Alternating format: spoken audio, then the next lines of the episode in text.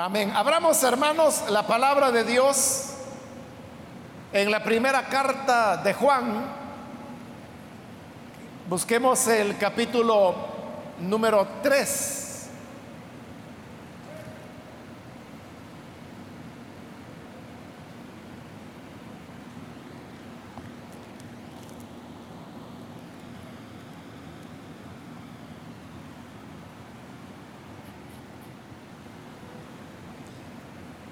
Dice la palabra de Dios en la primera carta de Juan, capítulo 3, versículo número 7 en adelante. Queridos hijos, que nadie los engañe. El que practica la justicia es justo, así como Él es justo. El que practica el pecado es del diablo, porque el diablo ha estado pecando desde el principio. El Hijo de Dios fue enviado precisamente para destruir las obras del diablo. Ninguno que haya nacido de Dios practica el pecado. Porque la semilla de Dios permanece en él. No puede practicar el pecado porque ha nacido de Dios. Así distinguimos entre los hijos de Dios y los hijos del diablo. El que no practica la justicia no es hijo de Dios ni tampoco lo es el que no ama a su hermano. Amén. Hasta ahí dejamos la lectura. Pueden tomar sus asientos, por favor.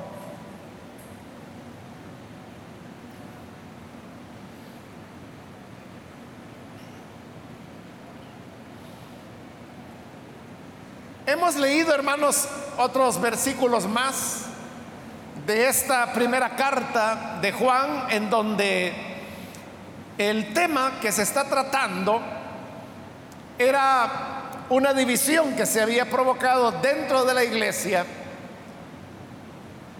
por un grupo de personas que se habían llevado a otros creyentes y no estaban andando conforme a la norma del amor que es la que esta carta y también el Evangelio de Juan presentan con bastante insistencia. Porque cuando se produce una división, realmente ahí lo que está fallando, hermanos, es el tema del amor. Nadie se separa de otra persona porque la ama. Cuando se produce un distanciamiento, un alejamiento, es porque está faltándose al amor. Y por eso es que anteriormente ya vimos que la carta dice cosas como, por ejemplo, que el que no ama a su hermano anda en tinieblas. Pero el que ama a su hermano, él es el que anda en la luz. Y luego también ya vino el tema cuando dijo que los que fomentan divisiones están viviendo de acuerdo al espíritu del mundo. Pero luego da un paso más y dijo también que aquellos que fomentan distanciamiento entre hermanos son el espíritu del anticristo. Después de eso, y es parte de lo que vimos la semana anterior, la carta comenzó a hablar acerca de el tema del pecado. Por eso es que continuando con eso, hemos leído en el versículo 7 que dice, queridos hijos, hemos dicho que esa expresión, queridos hijos o hijitos, como lo dice en otras ocasiones, es un apelativo que se utiliza para llamar la atención de los discípulos y que cada una de esas expresiones está marcando un nuevo párrafo. Por lo tanto, como aquí tenemos en el versículo 7 que comienza diciendo, queridos hijos, entonces sabemos que allí está iniciando un nuevo párrafo. Y luego dice, que nadie los engañe. Este tema del engaño ya había sido tocado en el capítulo 2 y vimos cómo cuando hablaba de los que los engañaban, la carta se estaba refiriendo precisamente a aquellos que habían provocado la división, porque no se conformaban con haber separado a una parte del cuerpo de Cristo, sino que querían arrastrar a más personas. Y con ese propósito de arrastrarlos es que utilizaban el engaño. Hoy aquí les está diciendo, hijitos míos, que nadie los engañe. Pero va a hablar acerca de un tema específico, un aspecto de ese engaño. Y por eso sigue diciendo el versículo 7, el que practica la justicia es justo, así como él es justo. Explicamos, hermanos, anteriormente que la palabra justicia en el griego se puede traducir de dos maneras. Una es justicia tal como la entendemos en español, que significa darle al culpable lo que merece y darle al inocente también lo que merece por el hecho de ser inocente. Es decir, hacer lo correcto. No tener preferencias ni acepción de personas, porque injusticia sería que al que es inocente, castigarlo. Y al contrario, al que es culpable, recompensarlo. Eso sería injusto. Ese es el primer sentido de la palabra justicia. El segundo sentido tiene que ver con el tema de justicia, pero en el sentido de, rectitud, de lo que es correcto, lo que es honesto. Una persona que hace las cosas rectamente es una persona justa. Aquel que en sus decisiones hace lo correcto es una persona justa. Y en este pasaje, cuando se habla del que hace justicia, se está refiriendo a ese segundo significado, de hacer las cosas correctamente. Entonces dice, hijitos míos, que nadie los engañe. El que practica la justicia, es decir, el que practica lo correcto, lo bueno, lo honesto, es justo. Así como Él es justo. Cuando dice Él, se está refiriendo al Señor Jesús, el cual fue correcto en todo lo que dijo, en todo lo que hizo. Entonces, ¿por qué está relacionando el tema del engaño con una verdad tan clara como es esa de que el que practica la justicia, es decir, el que hace lo correcto, es como Jesús, porque Jesús fue correcto. ¿Qué tiene que ver eso con el engaño? Tiene que ver, hermano, en el hecho de que estos que se habían dividido estaban enseñando que la gracia del Señor cubría todos los pecados. Y por lo tanto, el problema del pecado era algo que ya estaba resuelto y uno no tenía que preocuparse por eso. Es más, las personas podían vivir como quisieran porque para ellos la gracia era suficiente para anular todos los pecados en que las personas pudieran vivir. Este tipo de enseñanza, que nos puede parecer rara a nosotros, es una enseñanza, hermanos, que hoy en día muchas personas todavía repiten y la abrazan. No sé si usted se ha encontrado con personas que dicen, por ejemplo, bueno, ¿y por qué siguen hablando del pecado? Si Jesús ya llevó todos los pecados en la cruz y por lo tanto el pecado no existe. Pero eso en términos prácticos significa que el creyente puede vivir como quiera. Porque el pecado ya fue derrotado por Cristo. Por lo tanto, si tú estás en pecado no te afecta en nada. Bueno, algunos van más allá y dicen el pecado no existe. Porque Cristo ya terminó con él.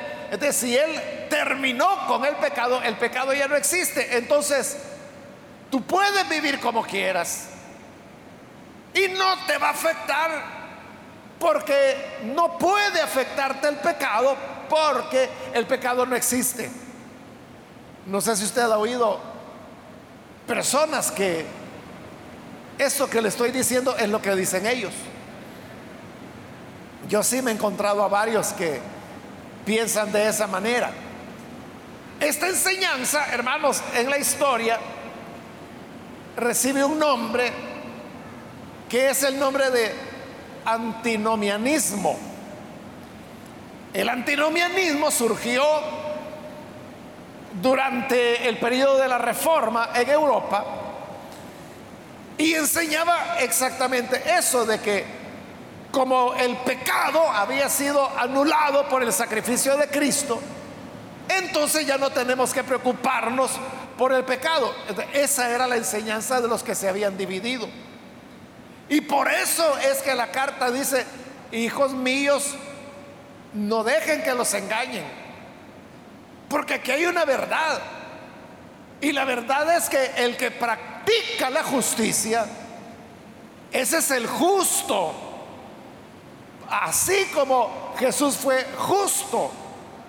Es que el problema de estos que decían que el pecado no existía y por lo tanto vivían como les daba la gana, todavía decían que eran discípulos de Jesús, que lo estaban siguiendo a Él. Por eso es que la carta dice, mire, no se dejen engañar. ¿Cómo van a creer que ustedes van a ser discípulos de Jesús si no están viviendo como Él vive? Ustedes lo que deben hacer es practicar la justicia. Es decir, andar en una práctica de vida que sea recta, que sea honesta, que sea honorable, porque así fue Jesús. Por lo tanto, los que son sus discípulos también deben andar justamente como Jesús anduvo. Pero aquí, hermanos, se está utilizando una palabra que se va a seguir usando en estos versículos. Y es cuando dice, el que practica la justicia, ese es el justo. Pero quiero llamar su atención a la palabra el que practica, practicar. De hecho, la semana anterior expliqué un poco acerca de eso y es de que practicar es aquello que hacemos cotidianamente. Es aquello que hacemos consistentemente a lo largo del el tiempo. Puede ser por años o puede ser por toda la vida. No es lo mismo que usted haga algo eventualmente. Eso sería una eventualidad. Pero practicar algo es algo que usted está haciendo continuamente y por lo tanto define cómo es su vida. Por ejemplo, aquí está hablando de el que practica la justicia. Y dijimos que ahí la palabra justicia se está refiriendo a hacer las cosas honestamente, correctamente, rectamente. Pero no basta para ser justo con que usted haga lo bueno allá a las mil. O que normalmente tiene una conducta deshonesta, pero de repente hizo algo correcto. E, eso no es practicar la justicia. Practicar la justicia significa que esa es su manera habitual de obrar. Y por eso es que la gente sabe que usted es una persona honesta. Es esa clase de hermanos y de hermanas de los cuales usted ha de conocer a varios, que es tal su honorabilidad que uno dice, bueno, si lo está diciendo este hermano es porque es cierto. Si lo está diciendo esta hermana es porque es verdad. Porque a veces, hermanos, alguien dijo algo por ahí y uno entra en la duda, bueno, ¿esto que dijeron será cierto o no? Y hay que comenzar a averiguar. Hay que comenzar a preguntar, mire, yo oí que por allá dijeron esto, ¿será cierto? Eso es cuando uno tiene duda de quien dijo eso. Pero si la persona que dijo eso es una persona que nosotros sabemos que su práctica es una práctica correcta, de honestidad, de sinceridad, de verdad. No es una persona chismosa, calumniosa, inventora. Entonces, cuando estas personas que nosotros sabemos que tienen una práctica de lo correcto, dicen algo, uno dice, ah, no, si lo dice el hermano es porque es cierto. Si lo dice la hermana fulana, es porque es cierto, porque esa hermana es una gran persona, es una gran cristiana. Cada uno se labra su propia reputación. Algunos se hacen una reputación de que uno no sabe si creerles o no creerles. Otras veces, hermanos, uno dice, ah, no, si lo dice fulano, no le haga caso, esa es mentira. Porque esa es la reputación que la persona se ganó. Yo me recuerdo, hermano, de, de alguien que conozco todavía desde hace décadas. Pero es una persona que acostumbra exagerarlo todo. Si fue cinco, ella dice que fueron veinte. O sea, todo lo exagera. Entonces yo siempre he dicho de esa persona, mire, a esta persona hay que creerle la mitad. De lo que dice, créale la mitad. Si dijo que cayó un diluvio, significa que llovió simplemente. Si dice que hubo un gran accidente, significa que algún vehículo se rasparon. Si ella dice que habían como mil personas, es que habían como 500. Porque es la reputación que esta persona se ha labrado. Claro, el que no sabe le cree, ¿verdad? Pero quienes le conocemos, es lo que decimos, hay que creerle la mitad. Y también hay personas que nosotros sabemos que no están inventando, que no van a mentir, que no van a decir algo por calumniar a una persona. Esos son los que hacen lo justo. Y dice que son como Jesús, porque Jesús es justo y ese debe ser el actuar de las personas. Nadie que ande practicando el mal será un discípulo de Jesús. En cambio, el que practica lo justo es el discípulo del Señor, porque Recuerde, Jesús fue correcto no en una ocasión, no en una temporada. Jesús fue correcto desde su nacimiento hasta en la cruz en el Calvario. Entonces, los que son discípulos o se dicen discípulos de Él, deben practicar la justicia como Él la practicó. Luego, en el versículo 8 continúa diciendo, el que practica el pecado es del diablo. Sigue utilizando la palabra practicar, pero hoy se está refiriendo a la práctica del pecado.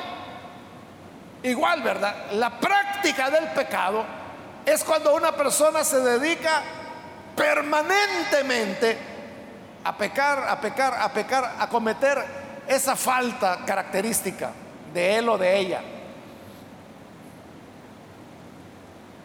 Los creyentes, hermanos, fallamos, pecamos. Es lo que vimos en el capítulo 1 cuando dice, si alguno dice que no ha pecado, el tal es un mentiroso. La verdad es de que todos, hermanos, pecamos. Y por eso también ponía la solución, porque decía, si confesamos nuestros pecados, Él es fiel y justo para perdonarnos y para limpiarnos de toda maldad. Este, está el problema de el pecado en el creyente y su solución. Pero cuando ella habla de que pecamos, hermanos, son pecados que los cometemos siempre es por descuido. Descuido de la oración, descuido de la palabra, descuido de la asistencia a la iglesia, descuido del servicio en el Señor. Si uno se descuida en cualquiera de esas áreas, uno está expuesto a pecar. Pero cuando pecamos, no es lo que el creyente desea. Y es más, cuando ha pecado, el creyente se siente mal. Y piensa, le fallé al Señor. Entonces lo que busca es reconciliarse, pedir perdón. Le duele haber fallado, pero hace todo lo posible por enmendar la falta que cometió. Es decir, esos son pecados eventuales. Y eso no significa que no seamos hijos de Dios. Los hijos de Dios también pueden fallar de esa manera. Y por eso digo, el Señor pone un remedio para cuando el creyente ha fallado. Pero ¿quién es el que practica el pecado? El que practica el pecado es aquel que insiste, insiste, insiste, insiste, insiste. Supóngase que el tema fuera la mentira. Un creyente puede, por descuido, mentir en cualquier cosa. Puede mentirle a la familia, puede mentirle a los hijos, puede mentirle a los padres, puede mentirle a la gente de la iglesia. Pero eso es algo, como dijimos, eventual que, que se dio por un descuido, que luego le duele a la persona y busca el perdón. Pero ¿quién es el que practica el pecado? Es aquel que miente. Y para cubrir esta mentira, inventa otra mentira. Y vuelve a mentir. Y vuelve a mentir. Y sigue mintiendo y mintiendo y mintiendo y mintiendo y mintiendo. Hasta que hay un momento, hermanos, en que la persona practica tanto la mentira que ya nadie le cree. Yo conozco a un hombre que anda así en el campo de las iglesias, aquí ha venido muchas veces, que miente, miente, miente, miente, miente, bueno, al punto, hermano, de que este hombre tiene tres apellidos que los ha tenido que ir cambiando a medida de que se le fueron acumulando tantas mentiras y mentiras y mentiras, hasta que la gente dijo, no, este fulano es un mentiroso, no le crean nada. Entonces lo que hizo fue cambiar de apellido, porque ya no era aquel, sino que ahora es este apellido. O sea, yo conozco el apellido original de él. Cuando se acabó el segundo apellido, hoy lleva ya el tercero. Y muchas veces, platicando con otros hermanos u otros pastores de otras congregaciones, me dice, mire, ¿y usted conoce al hermano fulano? Así le digo, él es un gran mentiroso.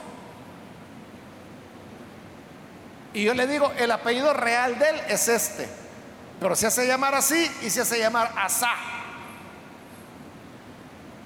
Porque la reputación que tiene con su apellido real ya es muy negativa. Esa es una persona que practica el pecado.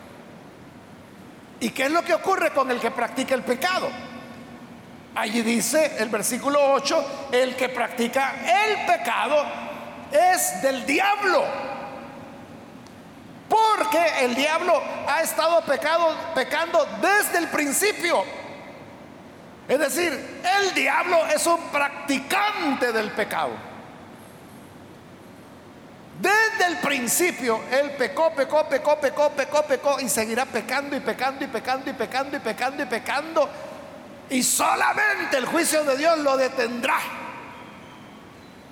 Pero él no hace otra cosa más que pecar. Entonces, aquellos seres humanos que practican el pecado, por eso dice, son hijos del diablo. Porque están actuando como el diablo que todo el tiempo miente, que todo el tiempo peca. Dije miente porque es el ejemplo que estaba poniendo el de la mentira, ¿verdad? Pero puede ser el robo, puede ser el adulterio, puede ser, hermanos, asesinato, puede ser idolatría, puede ser borracheras, puede ser drogas, puede ser, hermanos, lo que usted puede imaginar y hasta lo que no se imagina. Esa es la práctica del pecado. Entonces, ¿qué sucede? Que ahí está diciendo, el que practica el pecado es hijo del diablo. Por eso es que cuando le hablé de esta persona que tiene tres apellidos y dependiendo a dónde vaya, así se cambia de apellido. Yo me refería a él diciéndole, un hombre, conozco un hombre y este hombre aquí, o sea, no le digo hermano, porque ahí dice que el que practica el pecado es hijo del diablo. Por lo tanto, si él es un practicante de la mentira, es hijo del diablo, el cual dijo Jesús que también es el padre de toda mentira. Entonces, ¿cómo va a ser mi hermano? No puedo decir que sea mi hermano, por eso digo un hombre. Por el contrario, dice el versículo 9, perdón, falta todavía el 8, dice, el que practica el pecado es del diablo porque el diablo ha estado pecando desde el principio. El Hijo de Dios fue enviado precisamente para destruir las obras del diablo. ¿Y cuáles son las obras del diablo? La práctica del pecado. Porque eso es lo que el diablo hace. Dice, ha estado pecando. Y eso habla de una actividad continua. Porque no dice ha pecado o pecó. Pecó sería que lo hizo en el pasado, pero que ya dejó de hacerlo. Ha pecado significa que pecó en el pasado y ha pecado en el presente. Pero cuando dice ha estado pecando, significa que pecó en el pasado, pecó en el presente y seguirá pecando en el futuro. Nunca dejó de hacerlo. Pero Cristo vino para deshacer las obras del diablo. ¿Y cuál es la obra del diablo? Pecar, porque no hace otra cosa más que pecar. Entonces Cristo vino precisamente para librarnos de la práctica del pecado. Ahí está, hermanos, el milagro del nuevo nacimiento. No sé, hermanos y hermanas, cuántos de ustedes tuvieron la experiencia de haber vivido una parte de su vida sin Jesús. y obviamente practicando el pecado. Y a lo mejor en esa práctica de pecado usted razonó algún día y dijo, este pecado me va a hacer daño. Porque quizás era uso de alcohol, uso de drogas, o si era, por ejemplo, adulterio. O sea, un día se va a topar con un esposo bravo, ¿verdad? Que lo puede matar. El incrédulo viene y piensa y dice, no, me va a ir mal si yo continúo en estos pasos. Entonces, no sé si usted tuvo la experiencia de decir, yo ya no voy a hacer eso. Y voy a luchar por no volver a hacer esto. Y aquí viene lo que le quiero decir. Cuando usted trató de dejar la práctica de su pecado, ¿acaso no descubrió que no la podía dejar? No la podía dejar.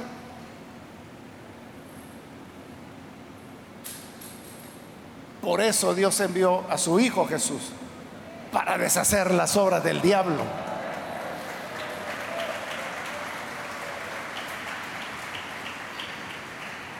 Y lo que no podíamos dejar, porque era nuestra forma de vida, era nuestra práctica.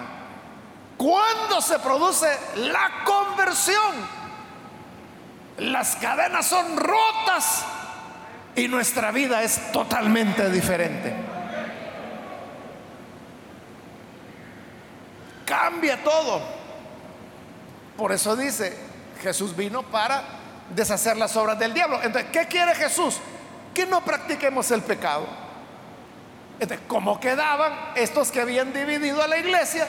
Que decían que el pecado no existe, no importa si lo haces o no lo haces, porque de todas maneras, la gracia cubre eso. No, no, dice. Si Jesús vino para deshacer las obras del diablo, ¿cómo van a seguir en ellas? ¿Cómo van a seguir practicando el pecado? Si al practicar el pecado demuestran que son hijos del diablo, porque él ha estado pecando desde el principio. Hoy sí, en el 9 dice, ninguno que haya nacido de Dios practica el pecado. Hoy en lo contrario. El que es hijo del diablo practica el pecado porque el diablo está pecando desde siempre y lo seguirá haciendo siempre. En cambio, Dios, Él no practica el pecado. Por eso dice, ninguno que haya nacido de Dios, es decir, el que de verdad, de verdad es hijo de Dios o es hija de Dios, no practica el pecado. ¿Y por qué no lo practica? Dice, porque la semilla de Dios permanece en él.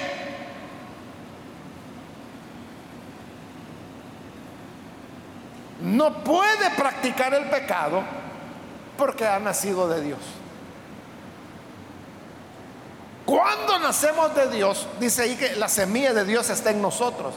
Es decir, la naturaleza de Dios está en nosotros. Y esa naturaleza no nos permite practicar el pecado. Vea, si usted de verdad es nacido de Dios, si usted hermana de verdad es hija de Dios, pero de verdad, yo le afirmo esto, que aunque usted se quiera ir al mundo y hacer todo lo que el mundo hace, no va a poder. No va a poder, porque aquí dice, el que es nacido de Dios no practica el pecado. Quizás en, algún enojo que usted tenga con alguien o con Dios, porque algunos hasta con Dios se enojan entonces dice, no, yo ya no vuelvo a ir a la iglesia, lo que voy a hacer es que mejor me voy a ir al mundo y voy a vivir conforme a los deseos de la carne. Como está enojado o enojada, va y dice, vaya, deme un trago entonces. y se toma el trago, o pudiera tomarse dos, tres o cuatro, pero no lo va a disfrutar. En el interior de su corazón, algo le va a estar redarguyendo, algo le va a estar diciendo, eso no está bien. Y en lugar de disfrutar del trago, en lugar de disfrutar del mundo, usted lo que va a sentir es que se siente miserable, que se siente que está donde no está, se va a sentir incómodo. ¿Y qué es lo que lo hace sentir incómodo? La semilla de Dios que está en usted. Que la naturaleza de Dios rechaza eso. No puede ser. Por eso dice, el que es nacido de Dios no practica el pecado. Ojo, no está diciendo que nunca va a pecar, porque ya vimos en el capítulo 1 que dice, y lo repito, que si decimos que no hemos pecado, somos mentirosos. Siempre vamos a fallar, pero como lo expliqué, son fallos ocasionales, eventuales que uno puede decir, es que lo que pasa es que me dijeron esto, es que no me vinieron a visitar, es que el pastor no sé qué, es que la iglesia no sé qué. Cuentos. En el fondo, siempre, siempre es, tú te descuidaste. Y por eso pecaste. Pero ese pecado, como tiene la naturaleza de Dios, el Señor no te deja tranquilo. Y ahí es donde la persona, hermano, busca confesar su situación, repararla, buscar una forma de cómo salir adelante. Una, un aspecto, hermano, del ministerio que es incómodo, a mí no me gusta, es cuando uno tiene que confrontar a pastores que han cometido faltas. Es, para mí es incómodo, no me gusta, pero ni modo, tengo que hacerlo, es mi responsabilidad. Pero en otras ocasiones he dicho de que normalmente lo que hacen es negar lo que ocurrió. No, no es cierto. No, ¿cómo va a creer? No, yo no. Entonces uno tiene que llevar a los testigos y decirle, vaya, dígame delante de estas personas, hasta ahí lo reconocen cuando ya se les ponen testigos. Bueno, algunos ni así. Pero en una ocasión, y ha sido la, la única ocasión, la única ocasión que era un hermano pastor, y no fue que nadie lo denunciara, no fue que él fuera descubierto, él llegó y me dijo, hermano, vengo porque yo he cometido una falta, he pecado. Y me dijo, yo vengo a entregarle el privilegio porque no puedo seguir. Y me dijo, yo he hecho esto, esto y esto. Entonces yo le dije, bueno hermano, usted ya sabe que en esta situación usted lo que necesita es restaurarse.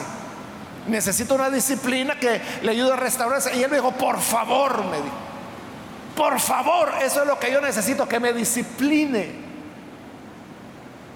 Ese es un hijo de Dios, mire.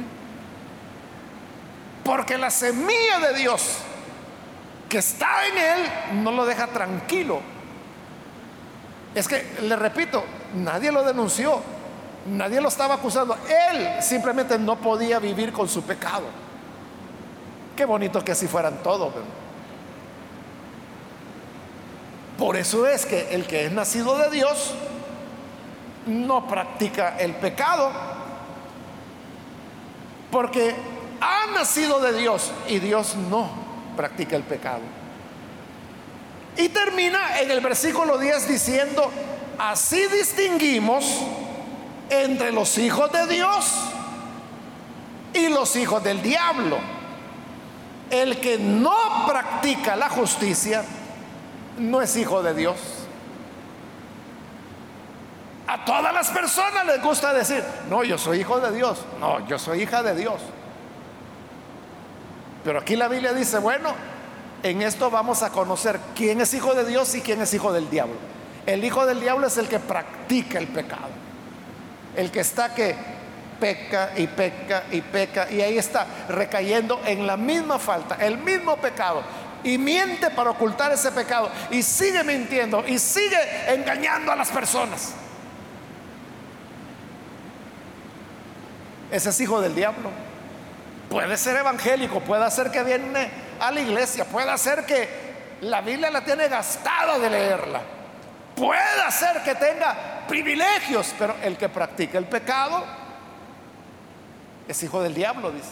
Y en cambio, el hijo de Dios es el que siempre practica la justicia. Es decir, el que siempre está haciendo lo correcto, que dice la verdad, aunque esa verdad lo deje en mal a él. Porque ahí es donde normalmente la gente miente, ¿verdad? Cuando la verdad los pone incómodos, entonces dicen una mentira para zafarse, como decimos popularmente. Pero el que practica la justicia es aquel que dice, sí, yo me equivoqué. Sí, yo fui quien lo hice. Perdone. Ese que practica la justicia, ese es hijo de Dios. Aquí no es cuestión, hermanos, de lo que uno diga, no es cuestión de que si tenemos una ficha de membresía en determinada iglesia, es más sencillo.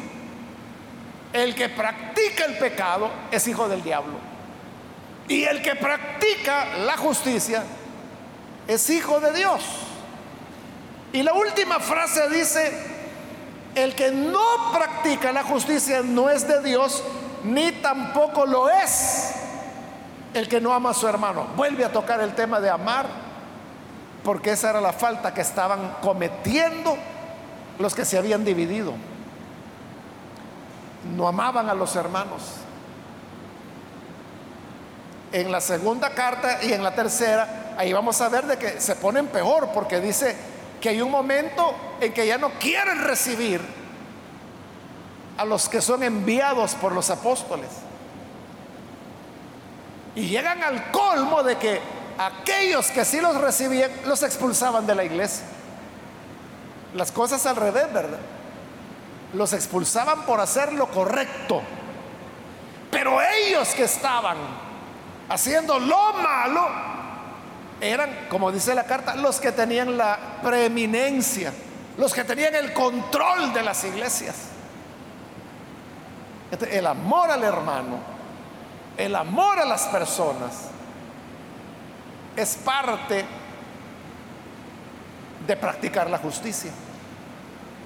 Porque el amor va de la mano con la justicia.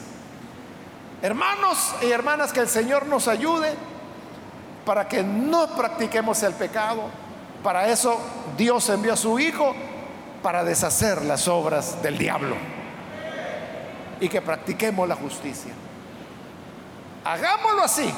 Y con eso estaremos dando muestras de que de verdad somos hijos de Dios. Vamos a cerrar nuestros ojos y antes de orar, yo quiero hacer la invitación para las personas que todavía no han recibido al Señor Jesús como Salvador pero si usted ha escuchado la palabra, yo quiero invitarle para que hoy usted pueda venir a Jesús. Si usted ya trató varias veces de dejar un pecado, de dejar una amistad, de dejar una relación pecaminosa y no ha podido, claro, no va a poder. El ser humano no puede cambiar. Por eso es que Dios envió a su Hijo para deshacer las obras del diablo. Y eso es lo que Dios quiere hacer contigo hoy. Romper las obras de Satanás. Que las cadenas sean rotas. Y tú puedas ser libre para hacer lo correcto. Quiero invitar entonces a las personas que necesitan recibir a Jesús y la libertad que Él da. Póngase en pie, por favor, en el lugar donde se encuentra.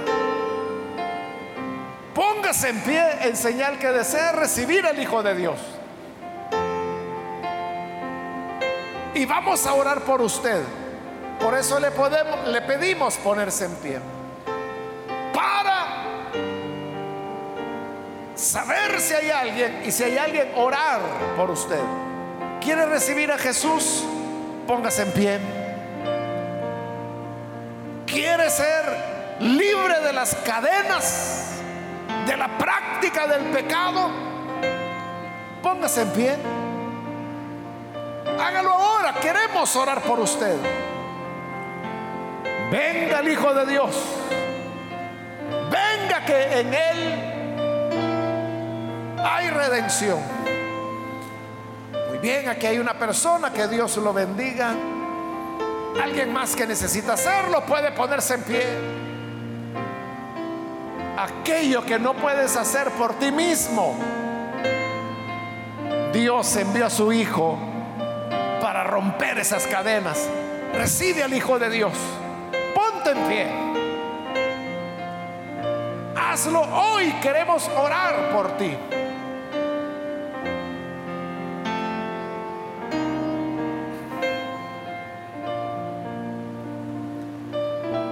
También quiero invitar a los hermanos o hermanas que se alejaron del Señor, pero hoy necesita reconciliarse. Aquí está el Señor dándole una nueva oportunidad. Aprovechela, reconcíliese, póngase en pie también para que la incluyamos en esta oración. Hay alguien que lo hace. Alguien que necesita reconciliarse. Póngase en pie. Y vamos a orar.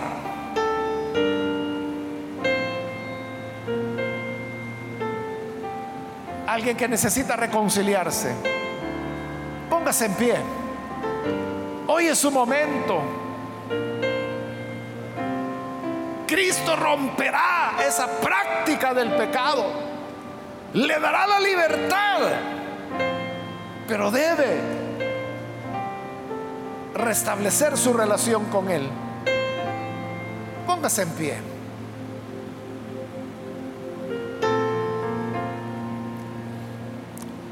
Voy a hacer ya la, última llamada. Si hay alguien más que necesita venir al Señor por primera vez o necesita reconciliarse, póngase en pie y vamos a orar.